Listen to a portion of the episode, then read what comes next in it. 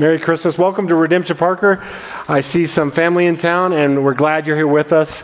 We're glad to gather on this night as a faith family and just celebrate. Celebrate that God didn't leave us in the darkness, but He entered in with His light. So, Merry Christmas. Um, Everyone's got stuff to go to tonight, I assume. If you don't, talk to us and we'll, we'll invite you to someone else's party or, or, or, ours. I don't know. Either way, wherever the best one is. Uh, but uh, we know that you, you are waiting to uh, get on with it. You're waiting to uh, go have the feast and the, the, the, food and the drinks and the family and uh, maybe presents. Did anybody here do uh, Christmas Eve presents? You open up those? Okay. Got a few. Who does presents only on Christmas Eve. Anybody? Only Stuart. He's like, okay, because that's wrong. You should doesn't know how to wait till the morning. But um, no, we, we we know that we're all longing, waiting for something. Uh, I want to give you a, a, a gift tonight, uh, the first gift of your Christmas Eve, and that is I'm going to be real short tonight. So I'm going to have a short message. Merry Christmas, Amen and then you're gonna they're gonna go and, and enjoy the rest of your night. We got four songs after this to kind of just ring us out, but um, we we love Christmas because it's this time where we long to uh, just remember and press in and wait. But but none of us, I haven't met any American at least that is good at waiting. Anybody you would say I'm I'm great at waiting. Like my whole life, I'm just waiting. No, like we, we don't like waiting. We, we see waiting almost entirely in negative terms. And, and so I remember uh, Christmas, I was middle school. My mom, uh, I was a latchkey kid. Uh, I think they call them free range kids now. That just meant that uh, my mom worked and then I'd come home. I'd have like three hours to myself and she'd try to build this anticipation for Christmas. She, so she'd put presents under the tree and, and, I, I would go and, and I, I, I, I had like three hours. And so I, I saw one. I was like, that looks like a Nintendo video game. And I'm like, yes. And so I'm just, I got three hours. So I'm very carefully taking the, like, I think I steamed it or something like that, uh, where I'm opening up the present. I'm like, yes, it is the football game I want. I'm going to play it now. And so I slid that thing out, put in some old game that I was bored with back in that box, and slid that in there. And for the next three weeks after school, I was jamming on that thing every every day. Uh, but so by the time Christmas came around, I was bored with it, and and so I still had to open the gift and act surprised, act like, oh, thanks, mom, just what I wanted, right? Like I lied, but you know, that's what Christmas is about anyway. Jesus came for that, but. Um, Nevertheless, we, we aren't good at waiting, right? Like, we are the least capable waiting people in the history of the planet, right? Like, 21st century America, su- suburban, like, you aren't made to wait. Like you're, you're told to have it now. So that's what our economy is kind of based on. Like, uh, if you can't afford it, that's okay. Don't wait. Just finance it. Like, get that Lexus with the, the bow in your driveway. If you got a Lexus this, this night, uh, praise God for that. But uh, if you financed it, shame on you. Um, we just can't wait. Like, we're, we're, we're terrible at waiting. Now, now, the reason I say that is because we are in the season of Advent. And Advent we think of as almost entirely in terms of this moment, this night, Christmas Eve, Christmas morning. But in church history, that's not what Advent was for. Advent in church history was using the first coming of Jesus to look forward to, to long and press into the second coming of Jesus. That was what Advent was for. Did, did you know that, that historically in church history they, uh, they would take Advent as a time of fasting and prayer and longing for the second coming? I was thinking about this. I've, I've never fasted and prayed for Jesus to come again. Uh, part of me is like, well, he's just going to come when he comes. So why should I fast and pray for that? I, I just need to move on with my life. But, but in church history, uh, this was a time of longing. And, and we think about it because throughout church history, the church hasn't been like 21st century America. They've been persecuted. There's been suffering and sickness and famine and drought. That there's still been brokenness, even though Jesus has come and rescued and redeemed, and there's a future hope. They're still in the midst of the pain and the suffering and the waiting and the longing. And so they would just come together and fast and pray and say, Lord Jesus, please come back. That's what Christmas, that's what Advent was about. It's about waiting and longing. And we see waiting as only negative. Like, like the time in between the stuff that actually happens. And so we were like, well, I'm waiting to get done with high school so I can get into college. Then I'll be happy. I'm in college. I'm waiting to get out. I'm waiting to find a girlfriend. Then I'll be happy. I'm waiting to get married. Then I'll be happy. I'm waiting to get my first job. I'm waiting to get our first house. I'm waiting to get a, a better job. I'm waiting to have our child. I'm waiting to have a, another child. I'm waiting for our promotion. I'm waiting for vacation. I'm waiting for retirement. And, and then, then then what? I'm waiting to die, I guess. Like, but, but we just think in between those times of waiting, when, we're, when we are waiting, nothing is happening. Nothing is good happening. And, and tonight we're going to look at two characters of Christmas Simeon and Anna as we continue in our series, The Characters of Christmas. And they're going to give us a gift if we have ears to hear. And the gift is that God is at work in our waiting. That, that you are probably waiting for something. Probably something good that God said, this is a good thing. And in your waiting, God, God is at work. It's not passive. We think of waiting like going to the DMV pre iPhone, right? Like no one's bored anymore. But like before, you just had to sit there. You're like, man, this is terrible. But, but, but no, we, we wait with expectancy. We wait with uh, actively. We'll, we'll see. Well, let's look at it together. Uh, Luke chapter 2, so we're going to look at these two characters that sometimes get overlooked in the Christmas story. Um, Luke chapter 2, I'll read the first few verses and then set up what, what's going on in this. It says, and when, verse 22 of chapter 2, said, when the time for their purification according to the law of Moses had come, they brought Jesus up to Jerusalem to present him to the Lord.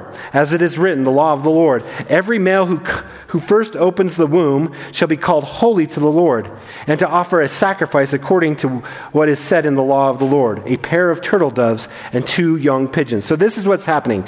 Jesus has been born about 39, 40 days before this.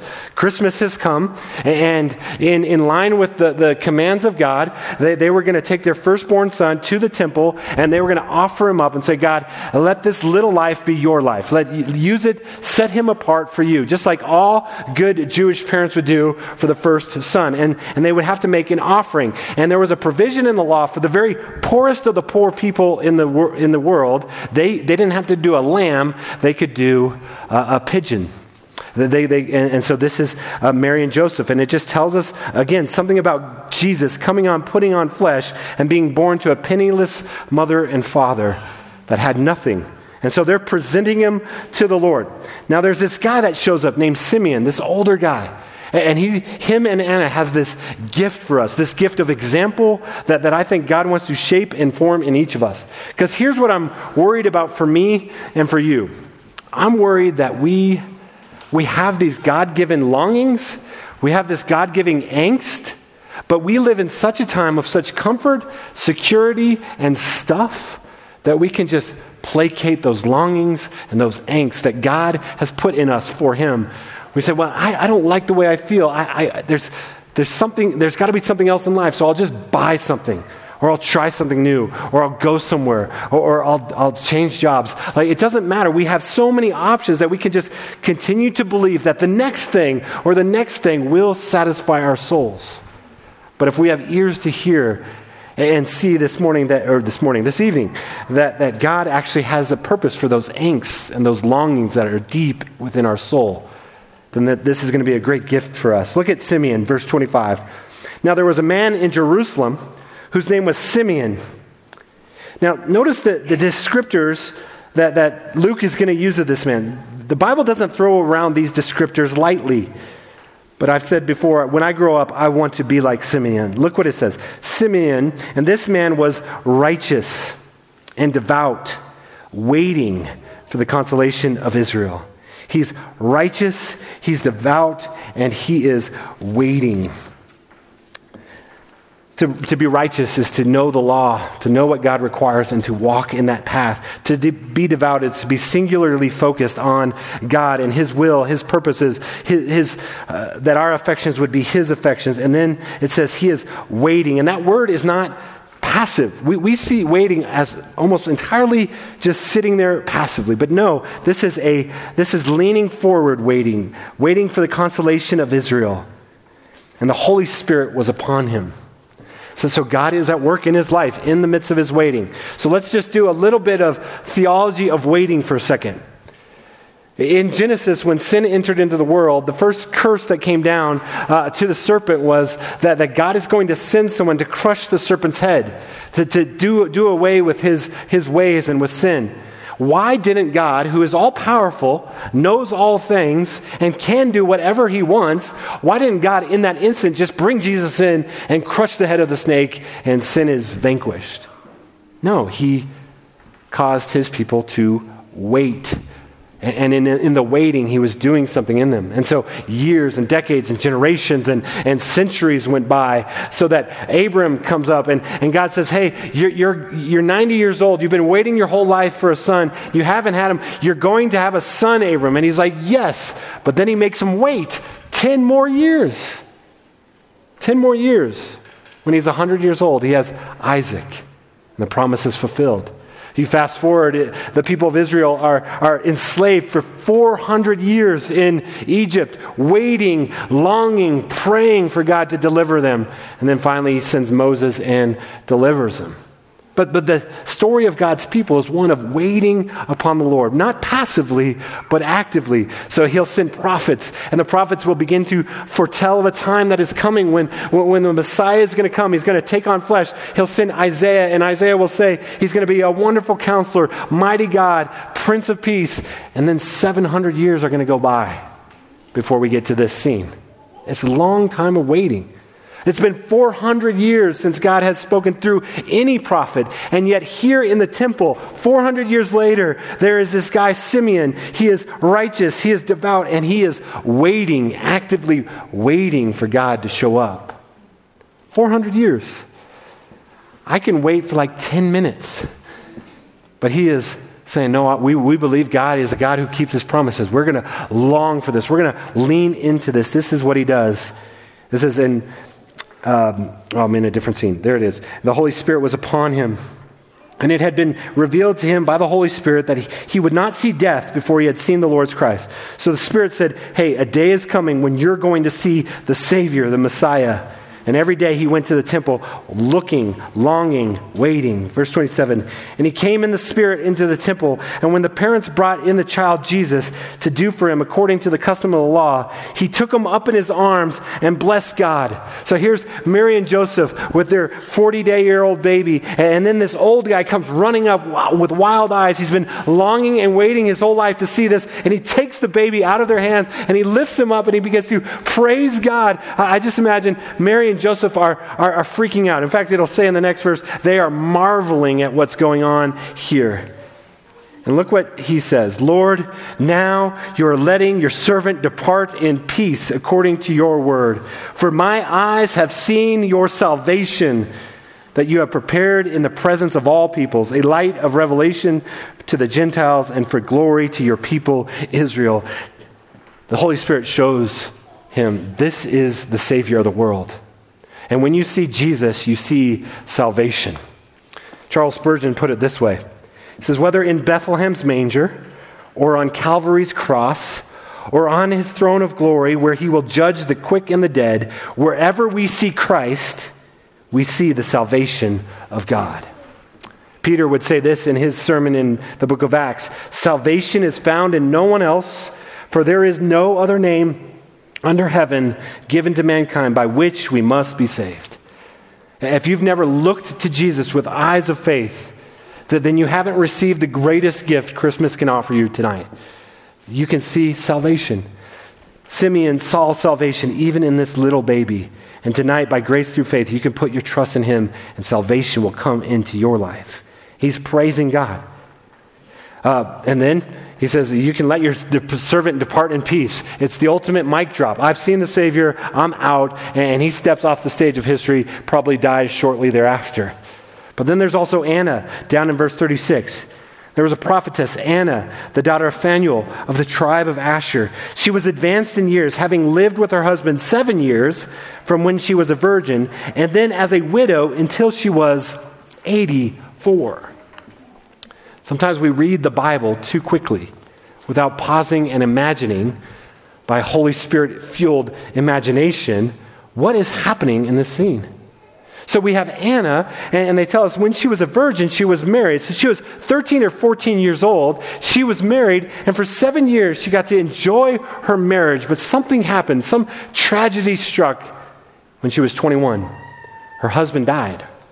And we're not told how she processed that. It's now 62, 63, 64 years later, but, but we can imagine, right? If you're 21 years old and your husband dies, the, the, the, brokenness, the lament, the heartache, that, that would, what, what, did the, what did those prayers look like? What did those tears look like? Maybe she prayed, well, Lord, please, I want to be a, a mom. Please, let me, and I want to be a wife again. Please send someone. And maybe she prayed that for years and it never got answered. She prayed, Lord, Lord, I want to be, I, I just want to, I want to use this life to, to, to have a family. We, we get that, right? She prayed and she prayed, and God didn't answer in that way. And we're told here that the years turned into decades, turned into 64 years, and something in that waiting has totally transformed who she is. She's a deeper, richer person as a result. Look at what happens in her life. It says that she was 84. She did not depart from the temple, worshiping with fasting and prayer night and day. So her life, by the time she was 84, which would have been very, very old in the first century, she would go to the temple. That would be, on the one hand, to meet with the presence of God. On the other hand, that is how she survived by the kindness of the people of God giving to her every day. But as she's waiting, she's not waiting passively. Look what it says. She says she was worshiping with fasting and prayer night and day. She's waiting forward, she's longing. And says, And coming up at that very hour, she began to give thanks to God and to speak of all of to, to all who were waiting for the redemption of Jerusalem. I wonder if we're waiting for the redemption of the whole cosmos in Jesus coming back. Have you ever spent any time just on your face praying, fasting, Lord Jesus, come back? I think one of the reasons I haven't, maybe you haven't as well, is because we're really just too comfortable here. Well, we haven't learned the secret that, that Anna had to learn. That when everything is stripped away and all you have is God, God is enough. He is more than enough. And so when we pray and we fast and we ask Jesus to come back, it's not to, not to make him change his mind and usher in, in a, a quicker time frame, but, but to change us to make us more like him, make us more like Anna and Simeon. But even in this, Simeon reminds us that full redemption hasn't come. He, he's seen Jesus, but he says something to them that points to his second coming. Look at verse 33. And his father and his mother, Jesus and Mary and Joseph, marveled at what was said about him. And Simeon blessed them and said to Mary, his mother, Behold, this child is appointed for the fall and rising of many in Israel. And for a sign that is opposed, a sword will pierce through your own soul so that the thoughts from many hearts may be revealed. It's just this kind of dark prophecy that, that Simeon gives to these parents. Hey, this is going to get bad before it gets good. It's going to be difficult. And even on this side of, of the first advent, we still walk through brokenness. We still have longings unfulfilled. We still have pain, sickness, suffering, and death. And so he points our attention to the second coming, the one where Jesus will finally, once and for all, come and restore, renew all things. So, just a couple questions as we close out. Some diagnostic questions, like the check engine light of our soul, that I asked myself this week. What are you doing with your angst and your longing? That, that, that really, that, that, that void that God has put in your heart that can only be filled with Him. What are you doing with that? How do you handle that? How do you process that? And the second question that I think is kind of revealing is Is your life marked by gratitude and gladness or cynicism and anger? Gratitude and gladness or cynicism and anger. We see Simeon and Anna, they've got this, though they have nothing in this world, they have a gladness and a gratitude that surpasses all of us probably in this room. But when I see cynicism and anger kind of rise up in my soul, whether I'm driving or with, with my kids or uh, in any number of situations, and I see that begin to boil up, it just is a reminder to me I'm living too much for my own moment, for my pleasure, for my people serving me rather than me pointing myself to God. So check those engine lights. And then tonight, as you go out in a few moments after we sing these songs, you're, you're going to go and you're going to gather around some trees. You're going to open some gifts, and I hope they're awesome. I hope that you got some amazing gifts tonight and tomorrow morning. I hope that you get some gifts that, that when they open up, the children's face lights up and they're like, yes. And in that moment, you get just a shadow of the substance that is to come. In the delight of that gift, it's just a shadow pointing to the ultimate gift. Because we all know, those of us that are parents, that whatever gift you give your kids this week will probably be broken by January 1st. Whatever gift you give will ultimately go into a garage sale or a landfill. It cannot deliver soul satisfaction. Oh, it can hint at it, and I'm all for it. Enjoy the gifts, but when they don't deliver fully, let it be a catalyst to, for your remembrance of the ultimate gift that will never disappoint and never perish. When you gather and have a feast together and you enjoy your food and you enjoy your meal and your cookies and your chocolates, later on in the night or maybe tomorrow morning, you're going to be hungry again. And in your hunger, let it just remind you a day is coming when Jesus will return and he's going to usher us into the wedding supper of the Lamb and we will eat and we will drink and we will be satisfied. When, when you gather as family tonight, tomorrow, I hope that nothing of the last two years politically comes up in your conversations. I hope it's just a delightful, wonderful time. But even as things don't quite line up and as there's difficulty and tension, may that only serve as a reminder a day is coming when Jesus will gather all the sons and daughters of the kingdom and there will be no political debate because he is king and he is good and he is on the throne and we will worship him. So even in our tension in our family gatherings, they can be used to point us to Jesus coming. Amen? Amen.